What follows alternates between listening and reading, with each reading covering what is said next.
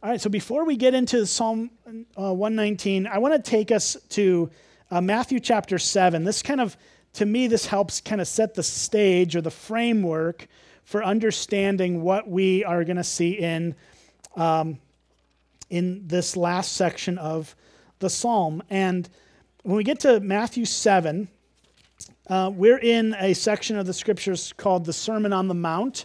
Uh, Matthew 5, 6, and 7 are basically just Jesus' words that were recorded from uh, probably uh, multiple sermons that he would preach uh, as he would travel around.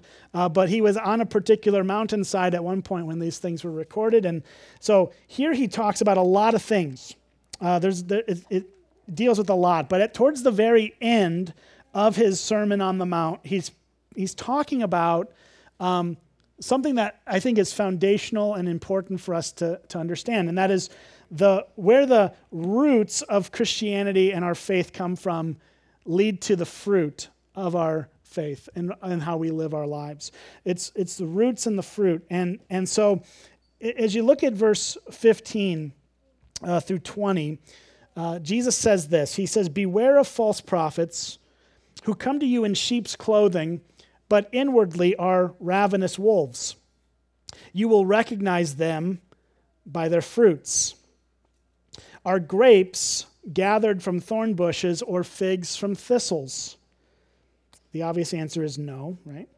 So, every healthy fruit, uh, every healthy tree rather bears good fruit, but the diseased tree bears bad fruit. A healthy tree cannot bear bad fruit, nor can a diseased tree bear good fruit. Every tree that does not bear good fruit is cut down and thrown into the fire. Thus you will recognize them by their fruits. Right, so in this section, he's talking about, he's giving us a warning to pay attention to our teachers and what we're learning from people and who we're listening to. And in that context, he talks about the idea of fruit, healthy fruit comes from healthy trees. And unhealthy fruit, bad fruit, comes from unhealthy trees, diseased trees. Right? And this is just this is not rocket science. This is very simple. We all understand this.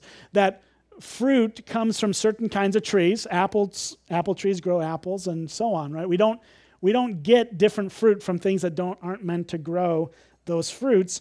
And if a, if a tree is producing bad fruit, it tells us there's something wrong with the roots. There's something wrong foundationally. There's a disease that's causing the problem in that tree. Okay, so so here's where we're at. I, I think what we can take from this is a real simple lesson. That the health of the roots are what lead to the health of the fruit. Right? The health of the tree is what creates good fruit. And I, I think we, we talk about this a lot in different ways, right? But what we produce in the Christian life, the things that come out of us in the Christian life, have to come out of us as we are rooted to the gospel of Jesus Christ. The roots of the Christian life is is founded in what Christ has done for us, which is revealed to us in the scriptures. That our, that our whole lives need to be rooted and grounded in that so that the fruit that's produced in our lives is good fruit, godly fruit, the fruit of the Spirit. And so the, the roots that we, that we have our lives grounded in leads to the fruit of our lives. And I think as we get to Psalm 119 and conclude this, that's what we're seeing, essentially, in different language, but we're seeing that being grounded in the gospel is what leads and produces the things in our lives that we long to see. And so here's, here's how this is going to break down. We're going to look at uh, these two stanzas. The first stanza primarily is going to deal with the fruitfulness of the Christian life. What kind of things grow out of us and come out of us as we live in Jesus? What are the, what are the indicators or the markers of a Christian's life? That's the first part.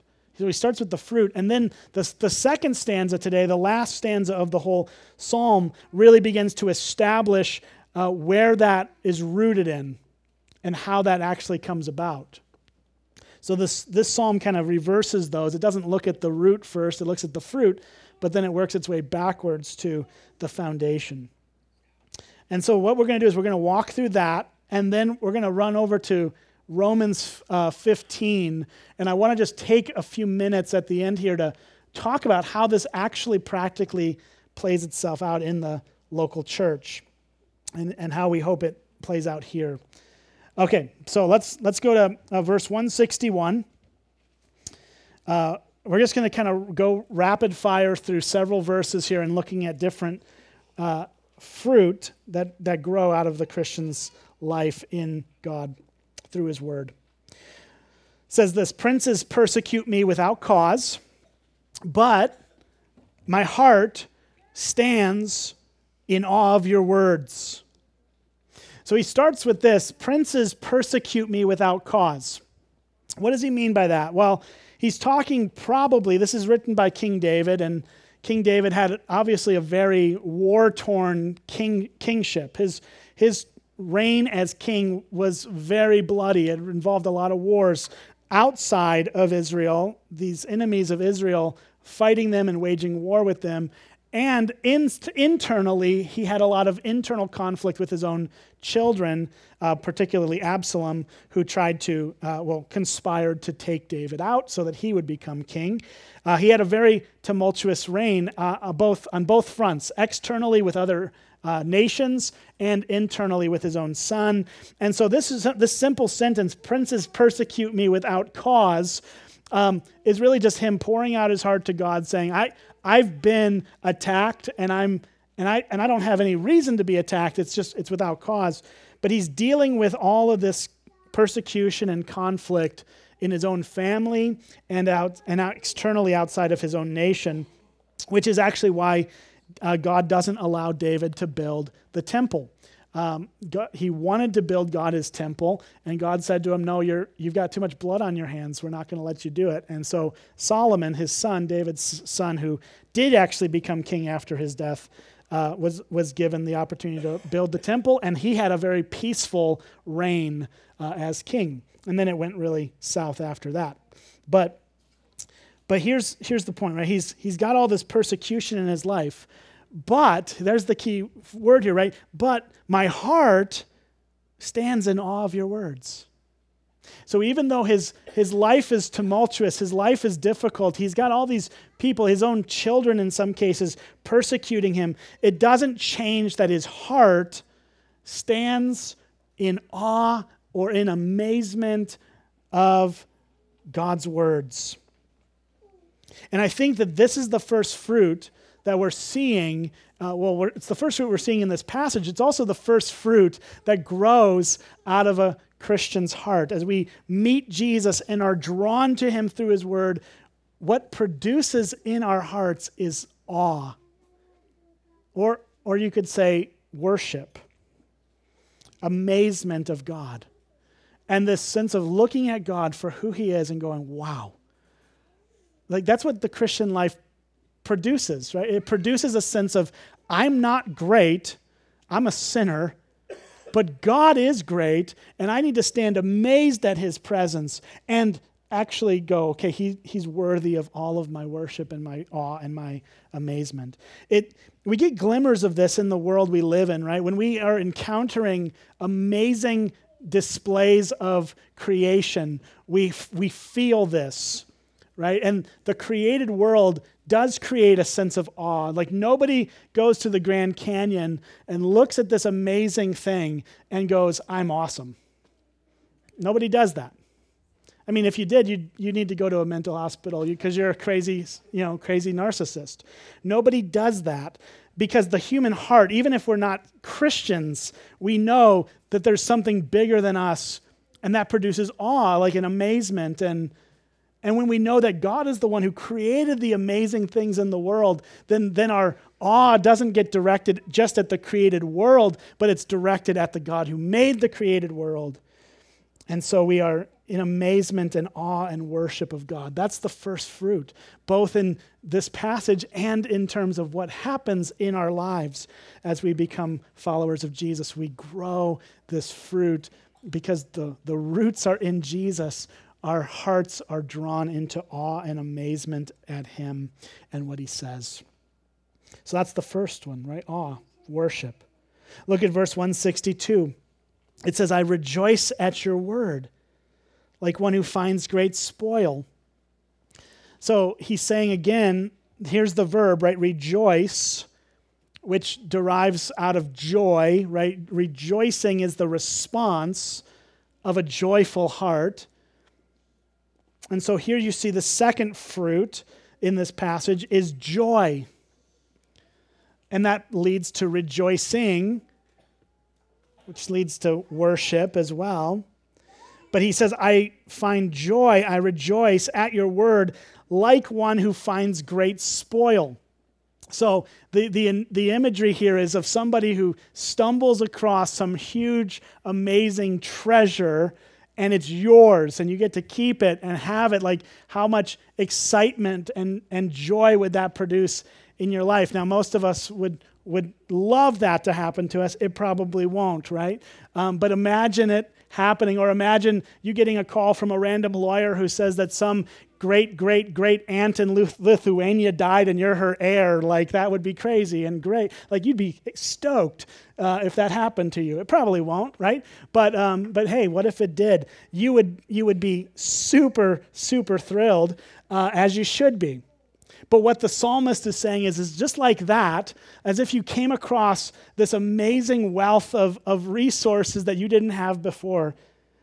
The, the joy that would be in your heart in that should be similar and even actually greater for the joy you should have at God and His Word. Joy is produced in our hearts as we grow in Christ. Look at verse 163. It says, I hate and abhor falsehood, but I love your law. So here's another, here's another one love. Love. Love for God, love for His Word, love for uh, what, what he says. And yes, that, that does mean that we don't, we don't love falsehood. We don't want what's false to be loved by us. We want to love the truth, which is found in God's word. But the action here is that love is produced in our hearts as we grow in Christ. It's one of the fruit that's, that grows in us love for God, and ultimately then love for people which leads to a desire to help more people love Jesus, right? That's the whole Christian life in a nutshell loving our God, loving uh, each other, and helping each other love our great God. Love is one of the fruit that we see grow. Verse 164 I, Seven times a day I praise you for your righteous rules. So there's praise again, worship again. But then look at verse 165 Great peace have those who love your law nothing can make them stumble. Peace. There's another fruit. The heart of a Christian grows in peace. We're at peace with God because Christ has reconciled us to himself. So we're not enemies of God, we're not in opposition to God. We're at peace with God through the gospel. That, that peace that's produced in, in our relationship vertically with God lays out peace horizontally with one another, that we can be at peace with all people. As, as, as much as it's on us to do so, we should strive for peace with one another in relationship because that peace has been established between us and God. But peace also carries on an internal, like, sense of uh, just contentment we don't have to live in a chaotic way. We don't have to live in, in absolute chaos and uncertainty because we can be grounded in the peace of God.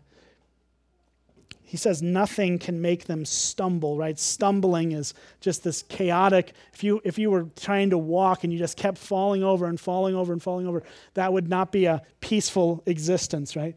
So, peace of God is is giving us the ability to keep walking towards him and to continue to do that in a with a demeanor of contentment. Great peace. Not just a little bit of peace, great peace. Verse 166 I hope for your salvation, O Lord, and I do your commandments.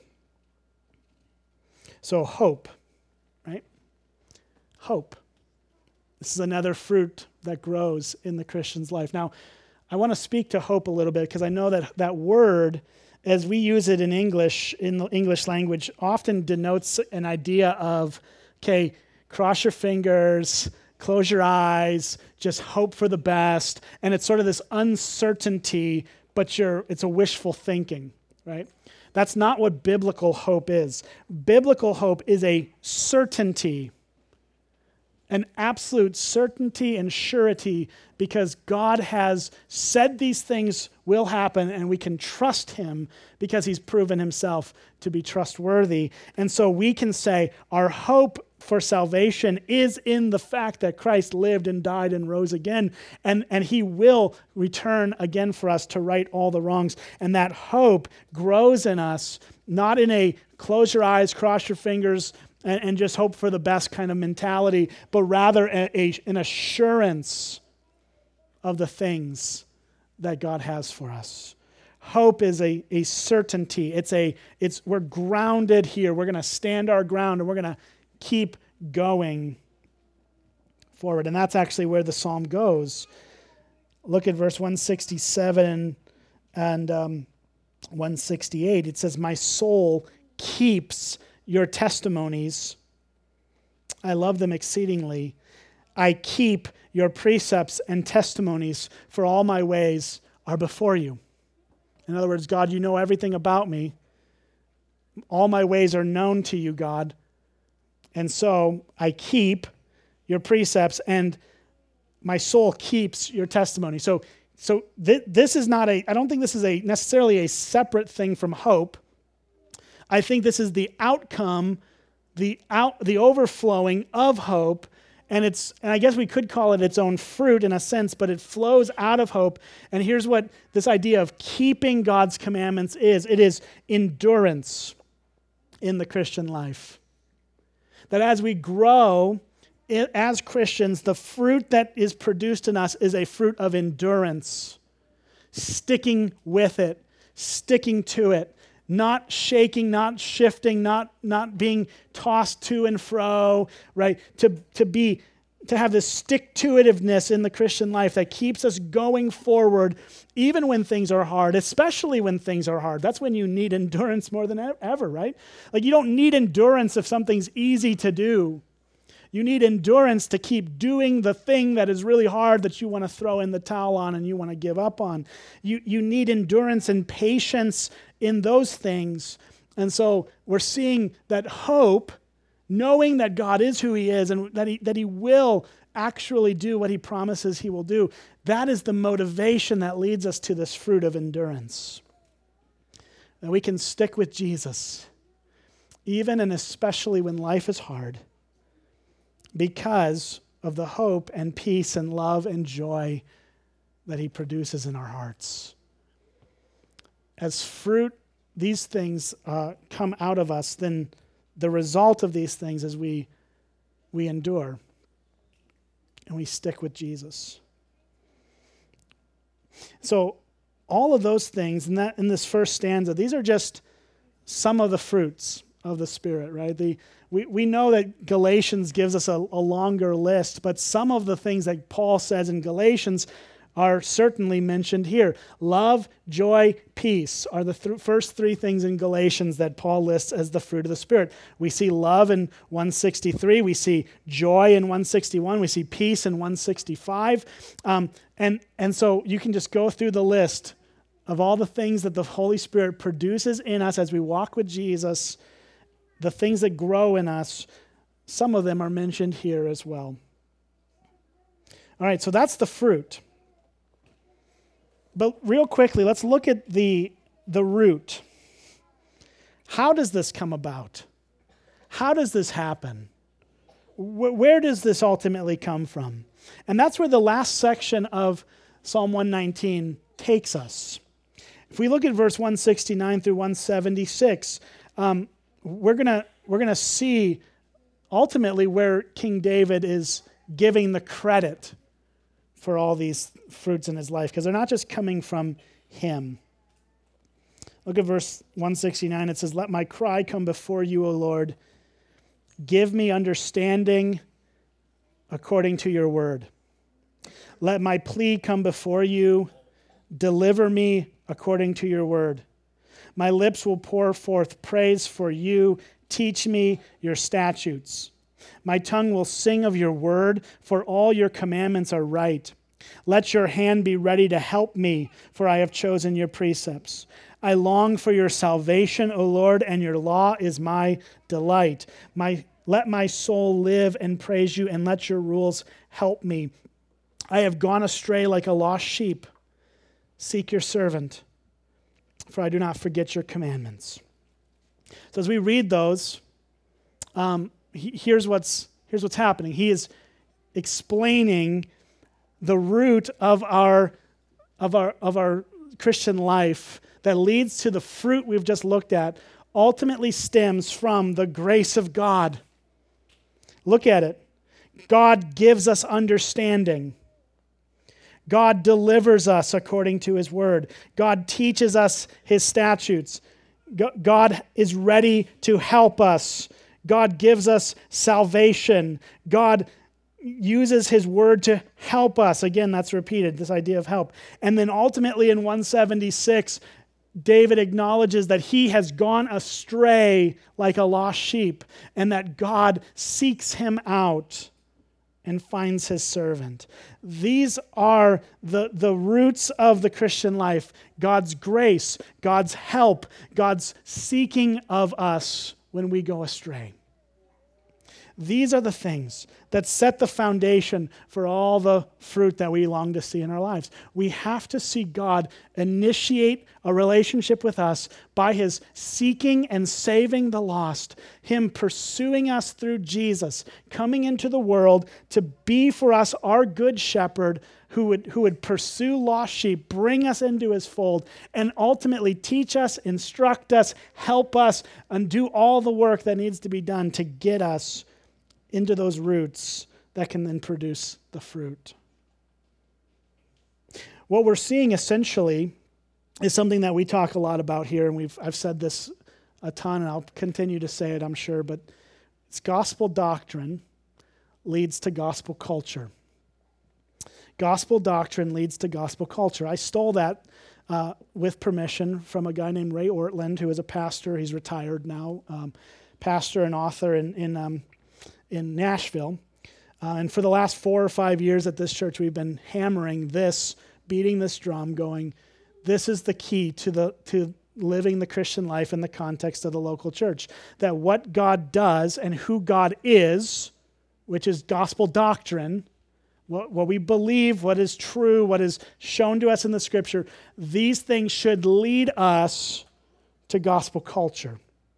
A culture in which the gospel flourishes and the outcomes of the gospel are seen. In other words, we're seeing the roots are, are what God has done and who God is, and the fruit is that we live as if that's true within the context of the church.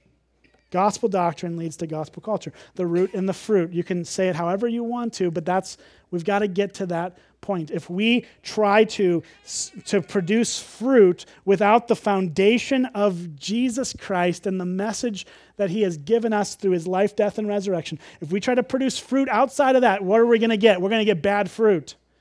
We're going to get the kind of fruit that Jesus talks about from the false prophets. These people who are trying to sound like they love God, but in fact, their fruit demonstrates that they're not of God. That's what's going to happen to us too. We can't fake this for very long. We can't manufacture this. Notice that Jesus doesn't use an industrial imagery. He doesn't use a uh, he doesn't talk about building a tower or or in his world because there was no industry in his world, right? Like it's way before the industrial revolution. But there were a lot of things that that men can create. Even in his day, there were a lot of things men could create, and he doesn't use an analogy of that. What does he use? He uses the analogy of a tree.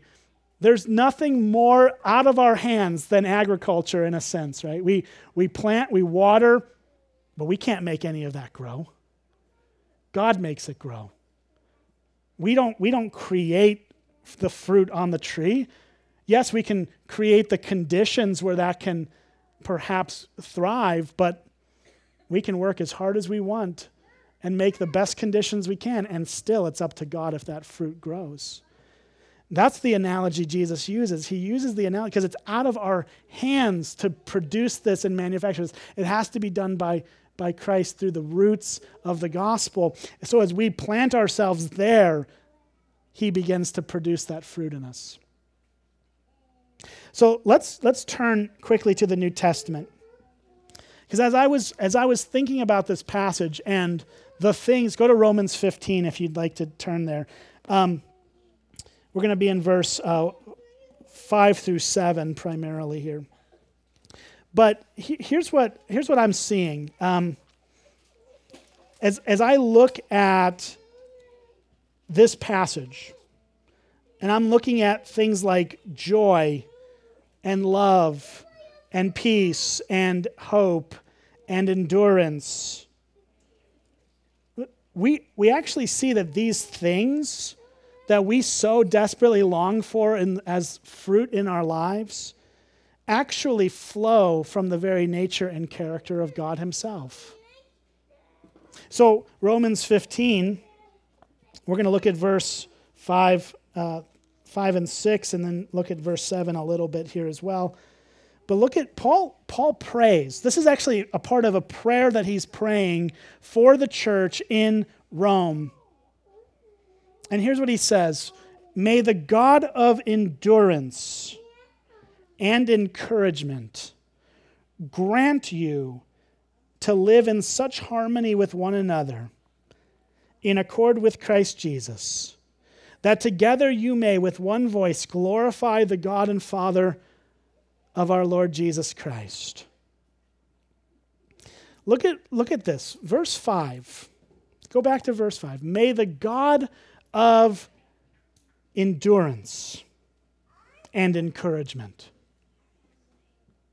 May the God of endurance. So, some translations um, will, will translate this the God who gives endurance or encouragement. Maybe you have a translation that says that. That's okay. That's not wrong, but that's not actually what the, what the original language says. It doesn't say God gives these things, it says God is these things. God is the God of endurance and encouragement. And so, because of that, yes, He does give those things to us. That flows from who He is. But I think we need to be a little bit more precise in understanding this. God is the God of, en- of endurance and encouragement. What does that mean for God to be a God of endurance? Well, it means that God is in, enduring in that He's exceedingly patient with us. He's patient. And this is, this is clear from the whole scripture that God is a God that is slow to anger and abounding in love. He is a God that hangs with his people. He sticks with us. He doesn't give up on us. He's a God of endurance. And he's the God of encouragement, which means to give courage, to keep you going. Right? When we encourage one another, we're giving each other courage to keep moving through the world that we live in. God is these things. God is endurance. God is encouragement. And so, what does He do? How does that flow into our lives? That He grants to us. He gives us this. This is a grace from Him. And Paul's praying for this to be seen in the church that He would grant you to live in such harmony with one another, in accord with Christ Jesus. So that together you may with one voice glorify the God and Father of our Lord Jesus Christ. Therefore, welcome one another as Christ has welcomed you for the glory of God. So, so listen, this is not some pie in the sky, um, kumbaya around a campfire kind of thing. In fact, I know we can read that out of its context and go, well, Paul's just asking for something that's impossible here. We can't, we can't possibly be in perfect harmony with each other. But actually, it's amazing because in the whole context, everything that he's been talking about up to this point, verse 14 and 15, uh, chapter 14 and the first part of 15, is actually talking to a church that doesn't agree about things. This church uh, like every church, has people who have differences of opinion. And that's okay. Paul is not saying we can't have differences of opinion. Walking in harmony does not mean we have to agree about every little thing. There are lots of things we can disagree about. We can't disagree about the foundation of the faith, but we, ha- we can disagree about a lot of other things, a lot of things. And you know that. Like, we don't live in a world right now where that's okay to say, really. Like, everybody has to be all in on one side or the other, and if you're not, you're out, right? That's, that's the world. We don't have to follow how the world operates. In fact, we are called to live differently, and the church can live in harmony with one another in accord with Christ Jesus, even in the midst of our differences. And so that's the context. And Paul is saying that God can grant us this harmony. In fact, God's the only one who can give us this harmony with one another and now, here, verse 6 talks about the outcome of that harmony that together you may with one voice glorify the God and Father of our Lord Jesus Christ. The outcome of God building a united church, a group of people who may disagree about some things with each other, but are all running towards Jesus together, are all centered on that. We may have differences of opinion about lots of things. Uh, we may have differences of opinion about politics or education or the, the way that things should kind of play out in some ways. We can differ on those things. What we can't differ on is that Jesus is our hope, our Savior, and our, and our Lord. And if we're all unified in that, the little differences really just don't have to divide us. We can move forward so that together with one voice, we will what? We'll glorify God. We will worship Him which is the first fruit we saw in Psalm 119. That worship and awe and amazement of God is the first fruit of the Christian life. And that can be produced in the local church as we walk together in harmony with Him together, even though we have differences. And so here's the, the kind of the climax of this whole argument is verse 7 therefore welcome one another as Christ has welcomed you for the glory of God. The, the way that this plays out practically in the church is that the church welcomes one another, even in the midst of disagreements. We welcome each other not because, again, we have to just turn a blind eye to everything, but because Christ has welcomed us. This, this is what Spurgeon says about this. Christ did not welcome you because you were perfect. He didn't welcome you because he could see no fault in you. And he didn't welcome you because he hoped to gain something from you. Not at all. But rather, in loving condescension, he came down, right? He covered our faults and sought our good. He welcomed us into a relationship with him. So, in the same way and with the same purpose, we as Christians must welcome one another. You know what? So if Jesus welcomed you when you were not perfect, and you had no and you had plenty of faults, and so did I, shouldn't we then welcome each other with faults and imperfections? Isn't that the point? To welcome one another as Christ has welcomed you means that we accept each other even when we don't agree with each other. And I think that, that that is just one of the ways that this gospel doctrine leads to gospel culture. We see hope, we see this God of endurance, this God of patience, this God of encouragement. And so then that leads us to endurance to stick with each other even when we struggle with each other, because that's who God is. Now, flip just a little bit down to verse 13 of Romans 15. Here's another thing that we're going to see. It says, again, the same concepts we're seeing in Psalm 119 flow from the heart of God, from who He is. May the God of hope fill you with all joy and peace in believing, so that by the power of the Holy Spirit you may abound in hope. Here's another prayer that Paul prays in the same chapter for the church in Rome. He prays that the God of endurance and encouragement would give us the ability to live in harmony. And now he's saying that God is also the God of hope and joy and peace. And so he gives us those things too. So now we're pretty much hitting on virtually everything we saw in Psalm 119. All of the fruits that we're seeing on display in that passage are in and of the heart of God. And that's why we can live in them. Because he is these things. He is joy. He is peace. He is love. He is endurance and hope. And so he gives these things to us. And we can live them out. You and I can live these things out, not because we have the strength to do it, but because we have a God who will grant us these things. Are we praying for this? Are we asking Him to do this in our church? Are we asking for Springbrook Church to be a church that welcomes one another as Christ has welcomed us? I hope we are. That's what I've been praying for for years. I know I think I, I think I'm seeing it. We still have room to grow. We always will.